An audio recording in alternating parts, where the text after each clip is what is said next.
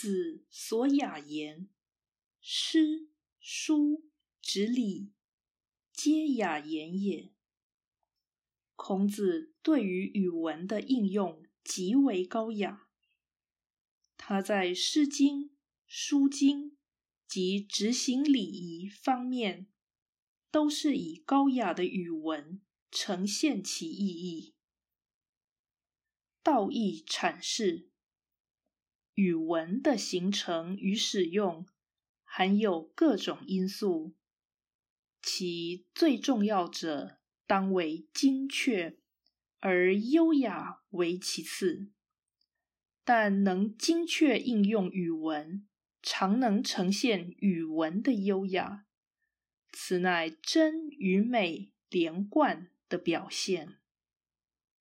本文所示是孔子雅言的能力及特异表现之处，借以强调。圣人情理一致，及其为学所重。子所雅言，表示孔子对语文的掌握极佳，但绝不随处咬文嚼字。诗书执礼皆雅言也，表示孔子在说情、诗、论理、书及直隶这三方面。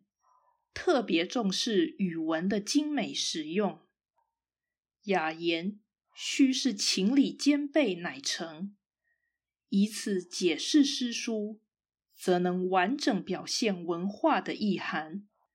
因为《诗经》重情，而《书经》重礼，各有所长及所失，以雅言说明之，便可充实其意。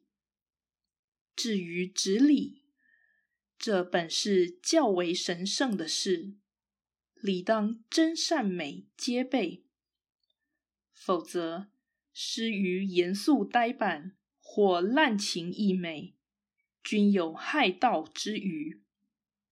因此，孔子对于直礼特别重视雅言之用，这是传道教育的良能及善意。所使然。